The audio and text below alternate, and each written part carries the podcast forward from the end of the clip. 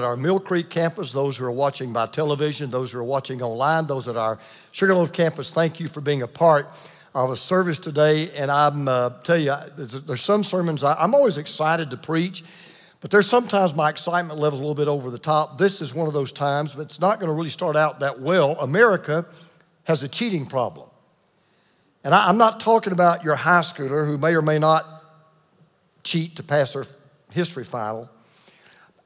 I'm talking about cheating in marriage.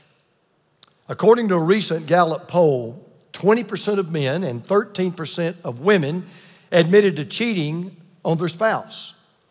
But the key word here is admitted. Because pollsters tell us that a lot of people will lie in a survey like that because of what they call social acceptability bias. In other words, you get it subconsciously in your mind, even though they don't know who's answering the question, but somebody might find out, so they'll purposely lie. Because infidelity is widely believed to be immoral, cheaters will also lie and deny that they're cheating. So pollsters believe the real numbers could be double or even triple what we think. We know for a fact that just behind money problems, adultery or the suspicion of adultery is the number one cause of the breakup of a marriage. You've heard it said many times that the foundation of marriage is trust.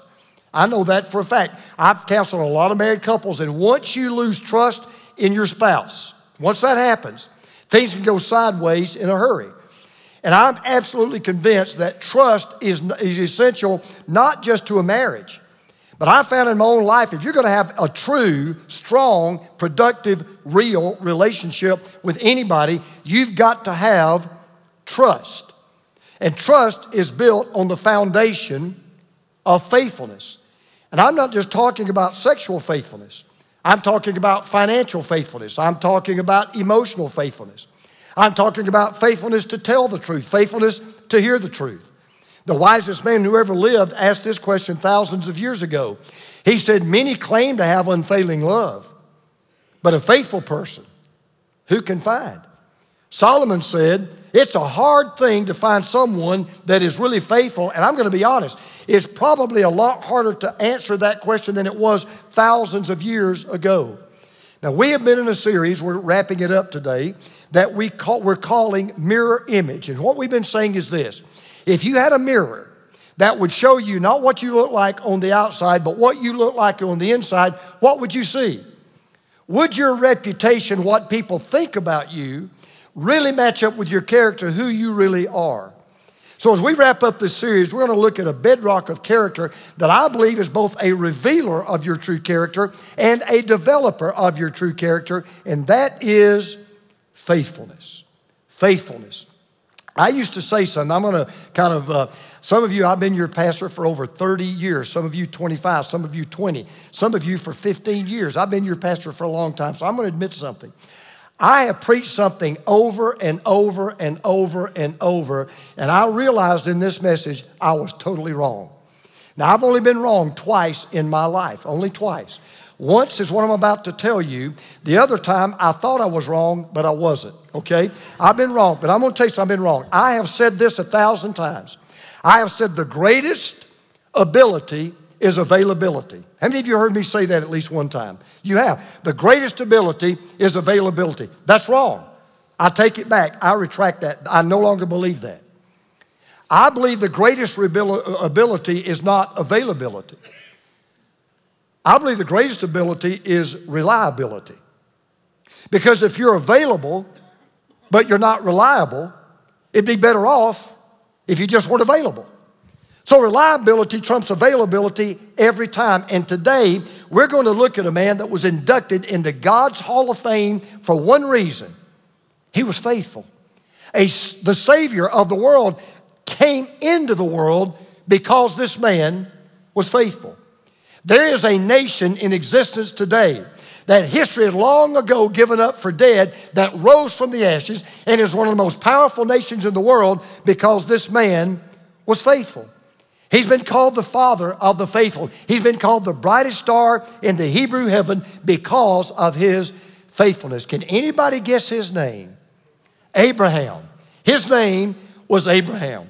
And there was an incident that took place in his life that gave him an opportunity to demonstrate and define what true faithfulness really is. It is a fascinating story. And if you brought a copy of God's Word or you want to look on some kind of a device, we're in the first book of the Bible, chapter 22, Genesis chapter 22. And as you turn to that, let me just kind of tell you what's going on. The story actually begins 25 years earlier. Here's what happened Abraham was living in a place called Ur.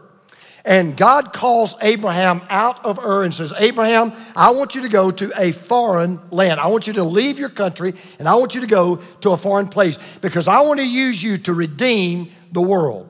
Well, his faithfulness kicks in in the very first day of the story because God tells Abraham, I want you to leave your country, leave your people, leave your family. And he was asking for a tremendous sacrifice because back in that day, your identity was wrapped up in two things your identity was wrapped up in the clan that you belonged to and the land that you lived on.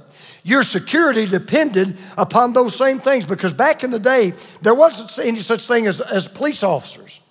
So it, only, the only defense you had against crime and assault and thievery and robbery was your family. Your future prosperity was at stake because it, back in, in that day, it, when you got old, they didn't have welfare. They didn't have Social Security. They didn't have a safety net. So the only hope you had that you would be cared for would either be your children that you had or your extended family. And so God is telling Abraham, Abraham, I want you to leave all of that behind. I want you to leave with nothing in your pocket except me. What does Abraham do? He obeys God. He leaves with the assurance of God's promise that God would make him a great nation and God would bless him for all eternity. God said to Abraham, I am going to give you a child, and from that child will come a nation that will be so great, it will be greater than the sands of the sea. Now, keep in mind, when God told Abraham that, he and Sarah conservatively had been married about 50 years. And then we read this verse. Now, Sarah was childless because she was not able to conceive. So, even though at the time when God said that to Abraham, he had no idea how God was going to do that because he didn't have a child and they could not have children. He trusted God. He said, I don't know how you're going to do it, but I believe you're going to do it. Now, 25 years later, we come to Genesis chapter 22. And what happens at first, let me just give you a warning here, it's very confusing. The story is very hard to believe. But what makes this story so hard is also what makes it so inspiring because this story tells us what faithfulness really means and why faithfulness is so important to character. Now, I want you to take a faithful test this morning. How faithful are you? I don't mean just to your spouse, I don't mean just to your family. How faithful are you in every area of your life, in your relationships, in your finances, in your church life, in your work life. How faithful are you really? Well, let me tell you what faithfulness means. It means three things. If you're faithful, you will go where you need to go. If you're faithful, you will go where you need to go. Now, let me give you a spoiler alert right off the bat. When I first read this story, you're going to be dazed, you're going to be confused, you're going to be scratching your head, you may even get angry. You may be, even be one of those people today, and there's more and more of these people who say, This is why I don't like the God of the Old Testament. This is why I don't even like the Old Testament. This is why I wish we didn't even have an Old Testament. We pick it up in Genesis 22, verse 1. Sometime later, God tested Abraham. He said to him, Abraham, here I am, he replied. Then God said, Take your son, your only son whom you love, Isaac, and go to the region of Moriah. Sacrifice him there as a burnt offering on a mountain I am going to show you. Never before or since had God ever asked for a human sacrifice.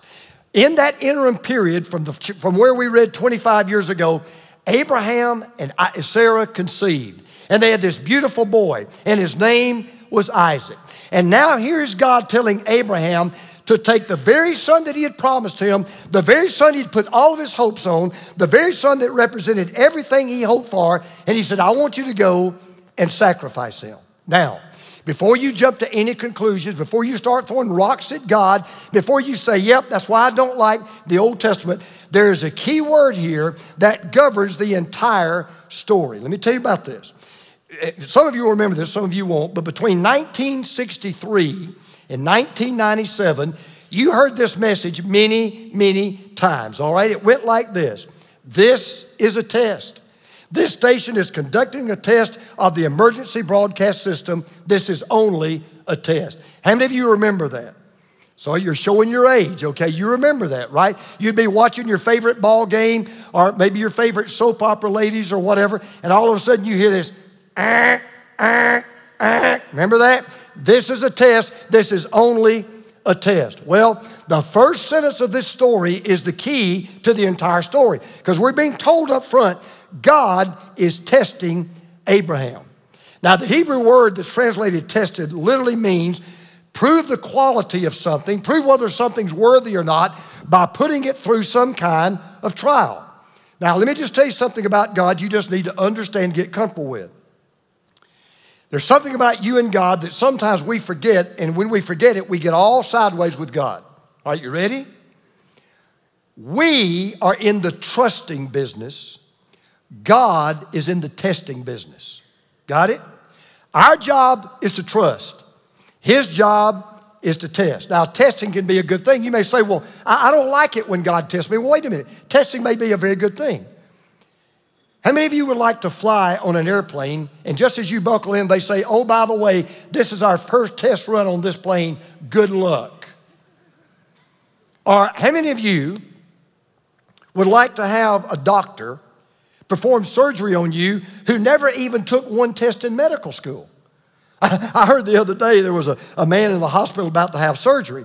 And he, so, he was just worried. He was so scared. And he was just, you know, just, I mean, he's just really shaking like a leaf. And so the doctor walked in and he said, Man, son, he said, You, you look kind of nervous.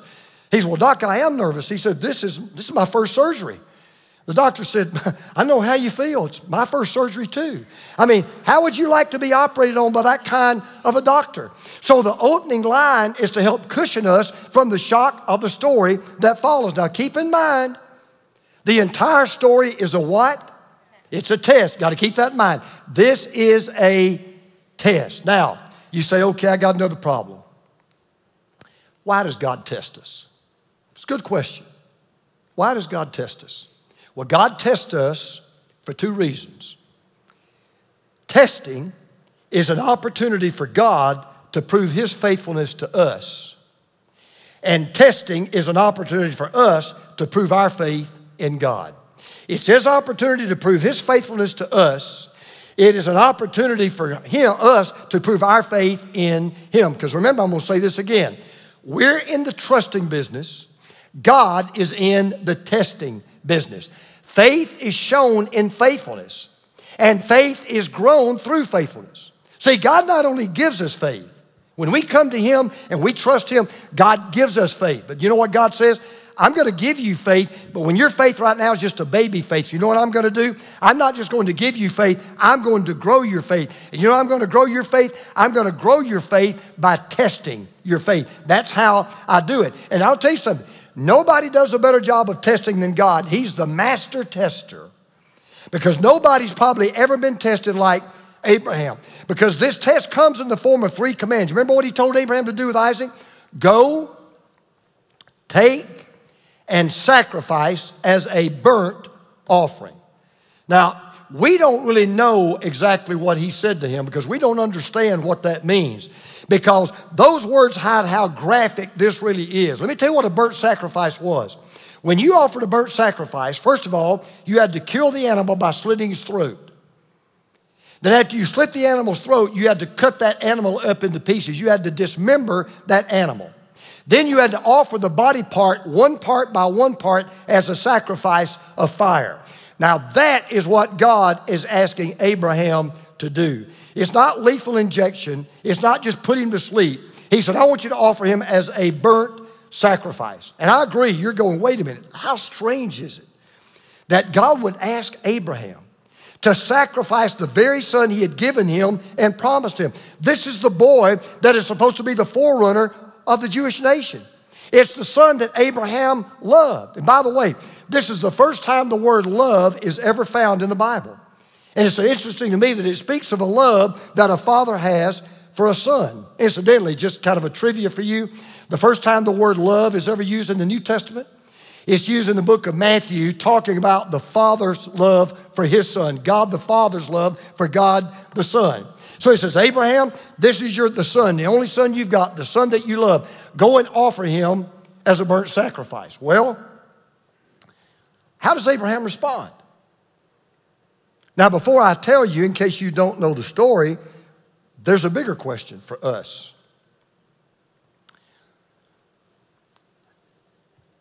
How would you respond? That's a hard question, hard question for me. How would you respond? Well, it all depends on how faithful you are. This was Abraham's response. Early the next morning, Abraham got up, loaded his donkey, took with him two of his servants and his son Isaac. When he had cut enough wood for the burnt offering, he set out for the place God had told him about. Now, I don't know about you, that just blows my mind.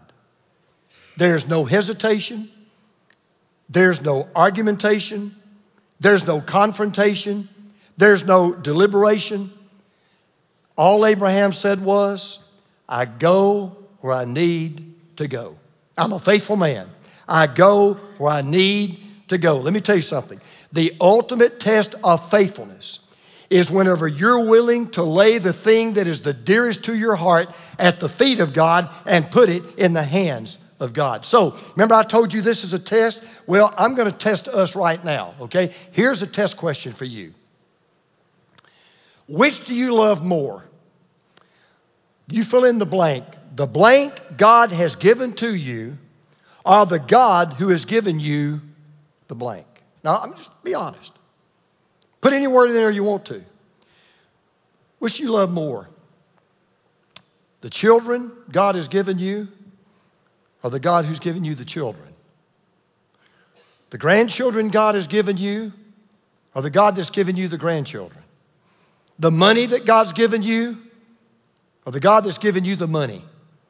The success that God has given you, or the God that has given you the success? The life God has given to you, or the God that has given you the life? Then you got to ask this question Am I willing to go where I need to go, no matter what I have to sacrifice or no matter what I have to give up? That's what faithfulness does. Faithfulness goes where it needs to go. Here's the second thing faithfulness does. When you're faithful, you'll give what you need to give. You won't just go where you need to go. You will give what you need to give. Now, this next sentence paints a picture I want you to kind of kind of chew on just for a minute, okay? Watch this. Abraham took the wood for the burnt offering and placed it on his son, and he himself carried the fire and the knife. Now, Abraham and Isaac are going up to a place called Mount Moriah. If you go with me to Israel, I'm going this year, hope you can go. If you've been with me, we've been to Mount Moriah. Moriah is not a particularly high mountain. It's only 2,700 feet above sea level, but no one, maybe ever except Jesus, ever climbed a higher mountain than Abraham and Isaac did that day because I want to remind you of something. When we think about success in the 20th century, what do we think of? We think about being wealthy. We think about having a high position. We think about having great power. We think about having a lot of influence. That wasn't the way they thought about success in, in, Abraham's day. In Abraham's day, success was totally tied to family. The greatest hope that a person could have to, that they would live a meaningful life and leave behind a legacy was to leave behind children, whether you're a father or a mother, leave, leave behind descendants who would also go on to become people of wealth and influence. So, what God is asking Abraham is Abraham, I want you to sacrifice the only chance you've got to leave anything meaningful behind. I want you to sacrifice the only thing you've got that will help you be what I told you you would be. I want you to sacrifice the only thing you've got that will give you security in your old age. As a matter of fact, it's almost like God rubs it in, right? God even reminds Abraham, oh, Abraham, by the way, this is your only son. This is the son that you love. So, Abraham has a dilemma. Does he love the son that God gave him more than the God that gave him the son? I mean, is God really his one and only God? Because anything that you love more, desire more, crave more, want more, serve more, that is your God. And that God is an idol. So, this is a checkpoint of Abraham's faith in God and his faithfulness to God. And what God is saying to Abraham is this Abraham, is your love for me greater than your love for your son? Is your faith in me greater than your feelings for your son? He is at a real crossroads. And by the way, it's a question we have to answer almost on a daily basis. Will I now be faithful to the God that is always faithful to me? Will I be faithful now to the God that is always faithful to me? Because I want to tell you, this, this is, this, I know it's tough, but listen. The way our faith and the way God's faithfulness operates is this God will not reveal his faithfulness to us until we reveal our faith in him. God will not reveal his faithfulness to us until we reveal our faith in Him. We don't like this, but you know what God's always saying? You go first. I'm not going first. You know why? Because if God reveals His faithfulness first, we don't need to have faith. So God says, No, I tell you what, you let me see and know, and I want you to know you've got faith in me, and then I will be faithful to you. And see, that's the hard part. Because faith means going all in. Faith is an all or nothing sellout. Let me, let me listen. You, this is where a lot of you need to listen to me. Because this is where a lot of you live your life. I'm just being honest. You can't be half faithful to God. You, you, you, you can't be faithful to God part of the time. You, you can't be faithful to God only when you feel like it or, or it's convenient or it doesn't cost you anything. I mean, I want you to imagine something. I want you to imagine that I came into, came into the house yesterday and I said, Teresa, I just want you to know something. She says, Yeah, what is it? I said, You know, I haven't always been faithful to you, but I only messed up one day in the last month. How do you think that'd work out for me? Or, or, or how, how about this? Honey, Teresa, I just got to tell you something. I met a woman the other day. You'll be so proud of me. She was a knockout. You'll be so proud of me. I was almost faithful to you. That's the way a lot of us are with God. Let's just be honest. I'll be faithful when I feel like it. I'll be faithful when it's not raining. I'll be faithful if it doesn't cost me any money.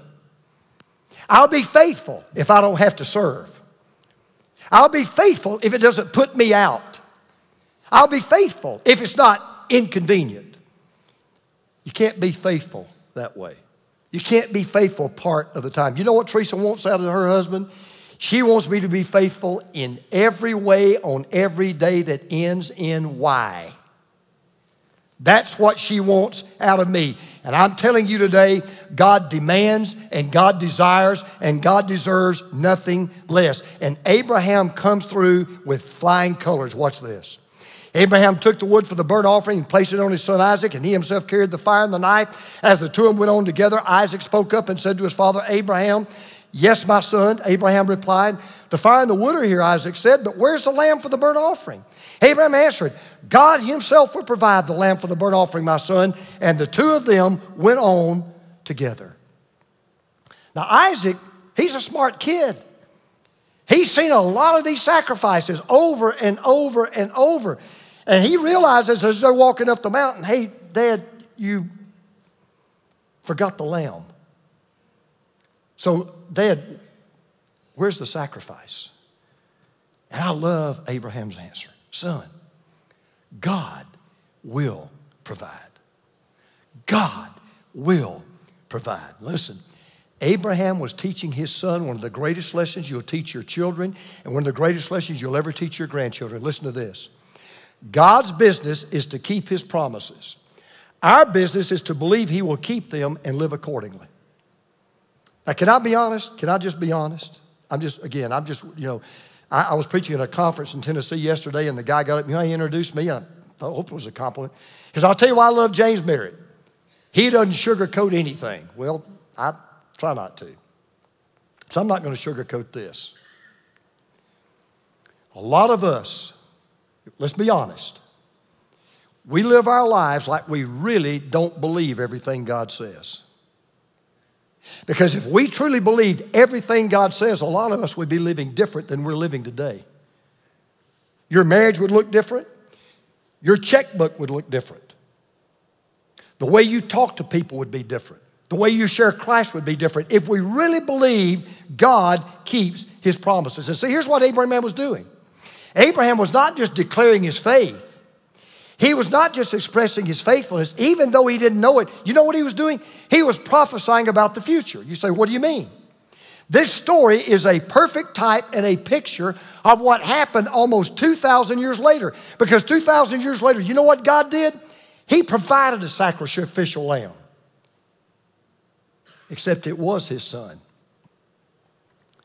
And he did put him on the altar. And he did put the spikes in his hand so that he could forgive us of all of our sins. And so as you go through life, you're going to find God's going to test you. God's going to stretch your faith. And, but here's what I've always learned. I've learned it all of my life. In all the years I've been a believer. Let me tell you something. God, He has 100% grade. You ready? 100%.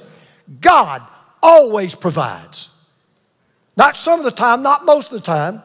God always provides. He always has and He always will. So here's what I want you to understand. If you're ever asked to give up your Isaac, and we all are, the last week I was in college, I gave my, up my Isaac. I've told you the story many times. I did not want to do what I'm doing right now. I wanted to do what my oldest son's doing. I wanted to be a lawyer. That's all I cared about doing. That was my Isaac. And I was at a crossroads in my, in my room at Stetson University in 1974. I'm at a crossroads.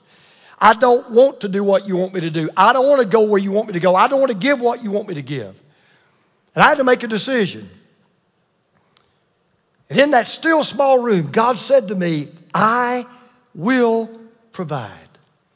And what happens next proves that not only can you go where you need to go, if you believe what's about to happen, you will gladly give what you need to give because look, look what God does. Watch this. When I go where I need to go, and I give what I need to give, I get what I need to get. That's what will happen. When you go where you need to go and you give what you need to give, you'll get what you need to get. Now, this story is coming to a breathtakingly climactic, surprising conclusion. All right, listen to this. When they reached the place God had told him about, Abraham built an altar there and arranged the wood on it. He bound his son Isaac, laid him on the altar on top of the wood. Then he reached out his hand and took the knife to slay his. Can you imagine this? He takes the knife to slay his son. But the angel of the Lord called out to him from heaven, Abraham, Abraham. Here I am, he replied. Do not lay a hand on the boy, he said. Do not do anything to him. Now I know that you fear God because you've not withheld from me your son, your only son. Abraham looked up, and there in a thicket he saw a ram caught by its horns. He went over and took the ram and sacrificed as a burnt offering instead of his son. So Abraham called that place Jehovah Jireh, the Lord will provide. And to this day it is said, On the mountain of the Lord it will be provided. The angel of the Lord called out to Abraham from heaven a second time and said, I swear by myself, declares the Lord, that because you have done this and have not withheld your son, your only son. Abraham is about to do the unthinkable. He's about to do the unbelievable. When the angel of God stops him. Now, now listen. What's the whole point of the story? All right, let me refresh your memory. This story is a it's a test, all right? It is a test. Now Abraham understood. Now watch this. This is so good. This I promise. This is worth getting up when that when you didn't want to get up this morning and come out. This is worth it right here. You ready? God didn't want Isaac. God wanted Abraham. I've said this before, I'm going to say it again. God doesn't want your money. Now, so a lot of people are smiling. I know that'd make you happy. It's better than that. What does God want? You. He wants your money. He wants you. He didn't want Abraham's son. He wanted Abraham's surrender. He didn't want Abraham's family. He wanted Abraham's faith demonstrated in faithfulness. And by the way, you say, wait a minute. Didn't God know what was in Abraham's heart? Absolutely, He did. God wanted Abraham to know what was in his heart. And sometimes God forces us to get in front of the mirror, that mirror we've been talking about, and say, Do you really have faith or not? Well, you're going to find out. I know whether you do or not. You need to know. So, watch this. This is how this works. You ready? God tested Abraham. Abraham passed the test. Now, this is so good. You ready? That's how you get a testimony. Now, come on, give me some love here. Okay, now listen.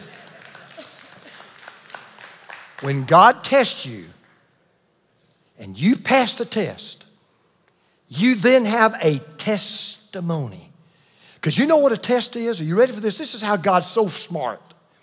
A test is simply an opportunity to gain a testimony so you can give a testimony. And does Abraham ever have a testimony? And his testimony is more amazing because there's a secret to Abraham's faith. There's a secret to his faithfulness. I want to show you this. No, some of you are going, man, I don't know if I could do that or not. I, I don't know how in the world Abraham pulled that off. I'm not sure I could do it.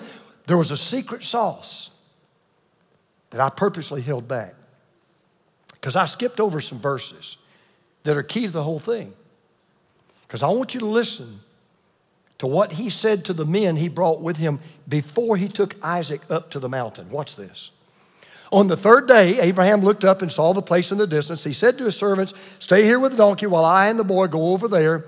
We will worship, and then, everybody say that word with me. We will what? We'll come back to you. Wait a minute. Dude, Isaac's not coming back. Why didn't Abraham say, We're going to go up to worship and I'll come back? He didn't say that. He said, We're going to go worship and we will come back. How could he say that? Because Abraham is absolutely convinced that even though he's going to offer Isaac as a sacrifice, they are going to come back together. Now, I guarantee you this is true. At that time, he didn't really understand what he was being asked to do. He didn't understand how it was going to work out, but he trusted the one who is asking him to do it. So the question is why in the world did Abraham think they would come back together? Why, why in the world did Abraham believe they would come back together? Well, the answer is found in a verse of scripture that goes back, that, that looks back over 2,000 years to what happened. Here's what we read in the book of Hebrews. By faith, Abraham, when God tested him, offered Isaac as a sacrifice. He who had embraced the promises, he believed God, was about to sacrifice his one and only son, even though God had said to him, It is through Isaac that your offspring will be reckoned. Now, watch this. Abraham reasoned that God could even raise the dead, and so, in a manner of speaking, he did receive Isaac back from death. Now, watch this. This is, I'm telling you, this is one of the greatest stories you. This is why you ought to read the Old Testament. It's great stuff. Isn't that right, Rick? Great stuff, isn't it, Rick? Rick knows what I'm talking about. Great stuff in the Old Testament. God had made Abraham a promise. He had promised that Isaac would be a part of a great line of people that would bless the world. And even though God was asking him to sacrifice Isaac, here's what he knew I don't know how this is going to work out, God, but I'm going to slit his throat. I'm going to cut him in pieces. I'm going to offer him on this altar because there's one thing I know you will not break your promise. So he's thinking to himself, okay, A, God's told me to sacrifice Isaac. B, God promised that through Isaac, through nobody else, through that guy, that son right there, he's going to keep every promise he made to me. Therefore, I can only draw one conclusion God is going to raise him from the dead. That's what we're saying amen about. God is going to raise him from the dead. That's the only conclusion. And you know what he's doing again? Here he goes again. He's prophesying an event that would happen 2,000 years later. Because guess what happened 2,000 years later? God provided a sacrifice. Except in this instance, it would be his own son. Except in this instance, he did kill his own son, but he brought him back from the dead. So, the proof of your faith. This is where it really comes down to where the rubber hits the road, okay? If you want to know, if you, if you, if you want to know what the real point of this story is, I can tell you in two words what this whole story is all about. Talk's cheap. Talk is cheap. Don't tell me, don't even tell God, I believe you, I trust you. You know what God says? Show me your faith by your faithfulness. You go where I tell you to go. You give what I tell you to give, believing that at the end of it, you'll get what you need to get. Because listen, if God never fails to do what He says He will do, we never have to hesitate to be faithful to do what He tells us to do. So when you put this story in context, it is a beautiful story. It's a preview of coming attractions. It's a picture of a God who makes the ultimate sacrifice. He puts his own one and only son, his beloved son, on the altar of sacrifice for our sin. Do you know why he sacrificed Jesus for our sin? So we would never have to be sacrificed for our sin. Why do you think? What, what was it that Abraham caught in that thicket? It was a ram, remember that? Caught how? Thorns? Why do you think they put a crown of thorns on the head of Jesus? Same picture, except he was the sacrifice. He was our, on our altar, he was our Isaac. Oh, by the way, you do know where Mount Moriah is. You, you, you do, you, you maybe not realize it. You've been to Israel, you've been there many times. It is the mountaintop where the city of Jerusalem and the temple stood. Mount Moriah is the same place where Jesus Christ did die for our sins, where he made the ultimate sacrifice, where God did provide a Savior for the world. So we'll wrap this up. Note God's final words, okay, because it gets better and better and better. Watch this. God says, I swear by myself, declares the Lord, I will surely bless you. And through your offspring, all nations on earth will be blessed because you have obeyed me. Now, look what God does. God swears, says, raises his hand. He says, I swear to tell the truth, the whole truth, and nothing but the truth. So help me, God. Oh, by the way, I am God. In other words, no higher oath could be given. No sure promise could be made because it's made by the God who always keeps his word, who never breaks a promise. So there's one thing we can now all know about the God that we serve from this story. You ready? God will never give you a reason to distrust him. God will never give you a reason to distrust him, even though your reason may say you can't trust him. And because Abraham remained faithful, because Abraham passed the test. Look at all the things that happened.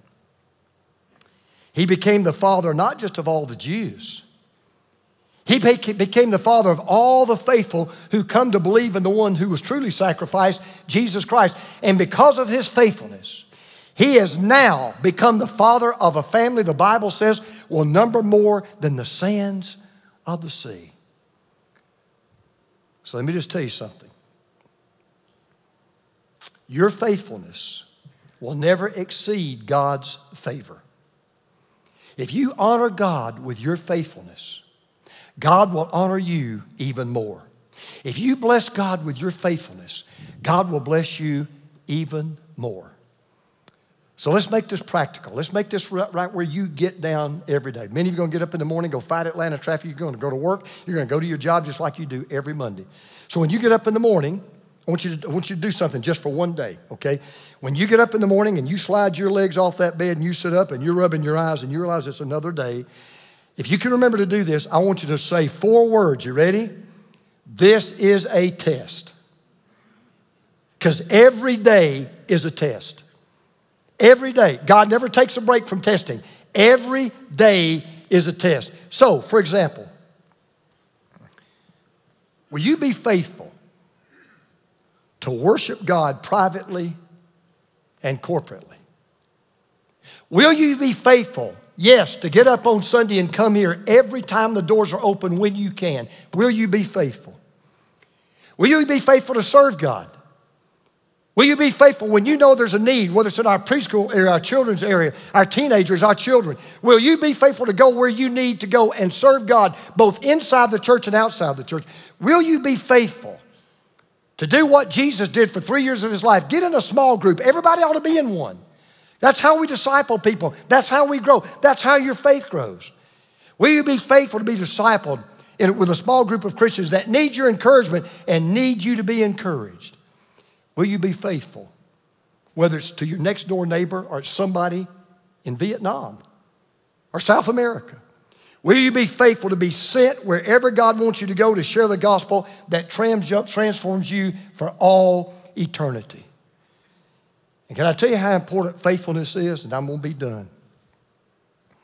Of all the things that Jesus could say to us when we get to heaven, of all the things, we only read of one thing we know he wants to say to all of us, right?